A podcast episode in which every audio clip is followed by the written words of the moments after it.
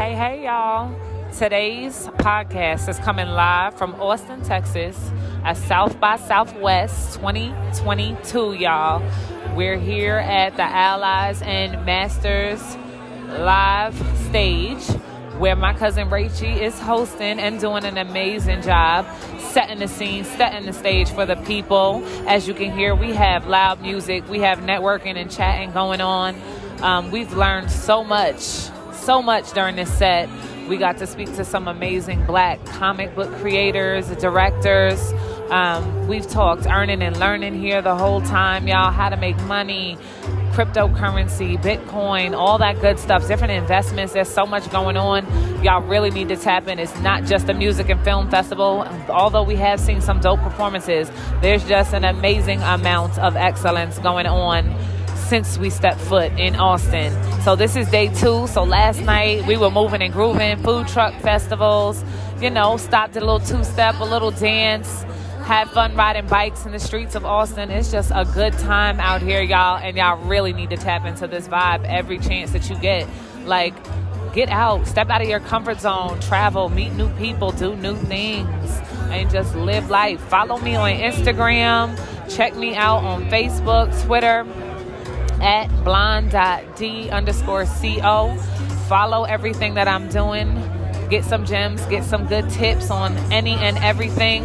Check out my website, www.dianaetc.com. Check out the lifestyle blog. I got a lot of good stuff I'm going to be posting about soon. Mwah. Stay tuned on social media, y'all. A lot of things going on right now, a lot of noise. Financial literacy space. Big Man, that, that's that powerful words. I appreciate those. Uh, so here's the thing, right? Obviously, 2022 has come. Stock market, which is something that we've invested in. Show of hands, who's invested in the stock market right now? Yeah, we, we, we, we've had a tough- amazing. Yeah, shout out to everybody that's in it, right? So we've seen the S&P crumble on uh, double-digit percent losses. We've seen the Dow double-digit percent losses. We've seen the Nasdaq, and we always talk about tech, actually becoming a bear territory. So they're over 20 percent losses. And so a lot of us, including myself, were thinking to ourselves, like, is this the time to invest? How do we invest? Where should we be investing?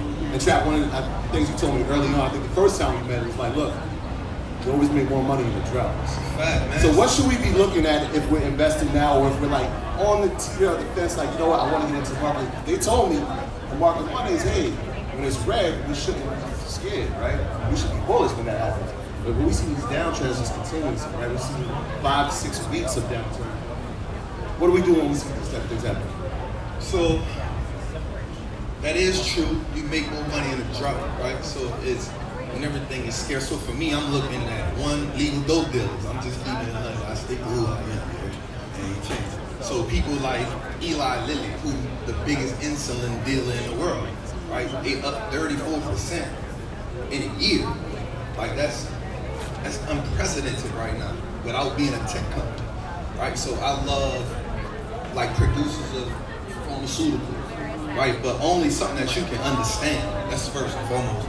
Another thing I love is industrial. So when you look at somebody like Waste Management, right? That's a company that no matter what's going on in the economy, we won't get rid of trash, right? America is the number one country of disposable stuff, right? So we waste more than anybody, right? Because everything is in abundance. So a company like Waste Management, like I love that, right? But then also I'm a forward thinker, right? So I'm looking at how do we use money and how is that industry changing? So everybody know trap, you know I love fintech, right? Even though it's taking a beating right now, we still can look at it and say, okay, check this out. My, my, my brother, he loves Square, right? That's his thing. I love PayPal, right? So what happens is this also Ally Financial, right? It's another fintech company, Yeah, right? You know what I'm saying? It's another fintech company. So fintech is a, a great industry to be in because you never look at a company that you invest in for what they're doing right now. Because what they're doing right now, that price has been baked in two years ago. Right? Like take heed to that. Like however a company is performing right now, the price that it is now has been baked in from two years ago. So now you want to look at what do I see going on right now? What do I see them doing in the next two, three years? You ain't gotta go 10 years. What do you see in the next two, three years? What do you see happening on the flip side of this? Can everybody agree that the way we use money is different now? Right? Like one of the things Ian says that Square is the new JP Morgan, right? But the way that they are setting themselves up is where you don't even have to go in the bank anymore, right? So look at the way that is going. You got companies like LendingTree. You got companies like Affirm, Buy Now, Pay Later. You know what I'm saying? Like PayPal just partner with Amazon, right? So seamless payment options are the future.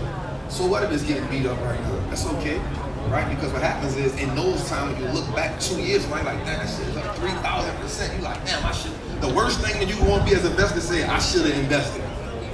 Damn, I should have. Not too late, next. You know what I'm saying? So that's that's what I look. That's what, those are my big three right now. So in, in terms of, we always talk about this, do your homework, do your own research. A lot of people, like, what's the homework? What should we do? How do we find a company that we want to invest in? So a lot of times it really comes to a personal situation. Like it just depends on what your interests are. So I'm interested hear from both of y'all. When you're evaluating a company that you're going to invest in, looking at it, what's your process? Take us through the process of saying, all right, I'm looking at the fundamentals or I'm looking at the technicals of this company. How do I find it, right? Because most people, if you ask them, do they know Amazon? Do they know Apple? Do they do they know uh, Tesla? They know these companies. But a lot of times you guys come up with companies like, hey, I didn't even hear that. So what's the process of y'all finding the companies that y'all eventually invest in? Because Ian do a lot of technical, so I'll let him go first.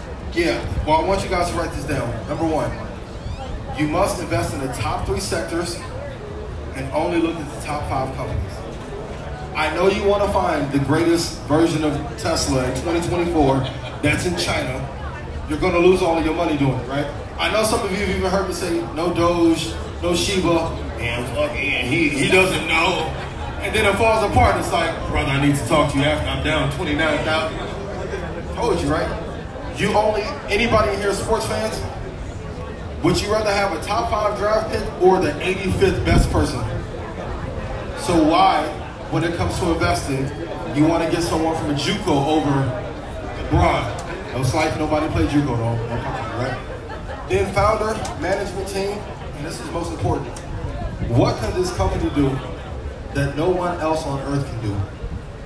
So if I told you there is a technology company in California right now that gets 30% of all the money that comes in from every business on earth that's important, what you want to invest in that. That one business alone is Apple's App Store. But you don't want to invest in it because of what? Number one advertising business of all time is what? Google. We don't have to go outside of those 15 prominent companies, and from there we're good. And then also, what is that net profit margin? That's key. Those are my three things. So I think for me, because I like to go in the rabbit hole, right? That's I'll, I'll sit there and go in all the every day. Again, this saved me. So my my love for it is different. You know what I'm saying? Like this truly like took me out the streets, for real. So I, I go at it with that. So the first thing I look at, the last thing I look at is the stock price. Like understand that, because if you looking at important. yeah, if you're looking at the stock price, then you automatically gonna base your decision on with the stock price. Well, that's too high, right? That's gonna be the first. Oh, that's too. You're gonna make a decision before doing the homework. So make sure you look at the stock price last. So one of the first things I'm gonna look at is, does this company have superior products and services? Like that's important. Like, does it have superior products? Like, can it stand up against its peers?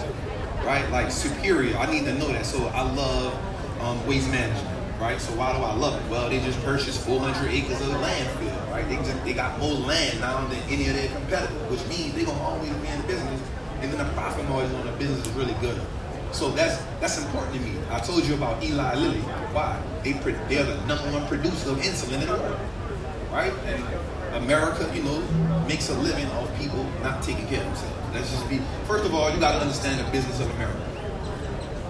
Let's get that. Let's get that understood. Like America is a. Again, we are live at Earn Your Master stage, learning about investing right now with at Wall Street Trapper on IG. I encourage you guys to follow them on YouTube and IG to get more information on investing, bringing wealth to black communities. So now the great business that normally do three percent, now they doing seven and ten percent. And guess what we still doing?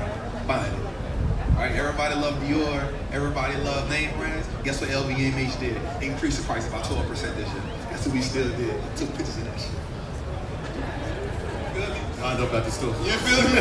you feel me? You go on Lenox, them lines is far. You go to Galleria, them lines is far. So great companies have pricing power. They can increase the prices by 3 to 4% normally, but in times like this, they doing seven to twelve percent, right? So another thing would be like does the company have great return on investment? So even though you understand the core,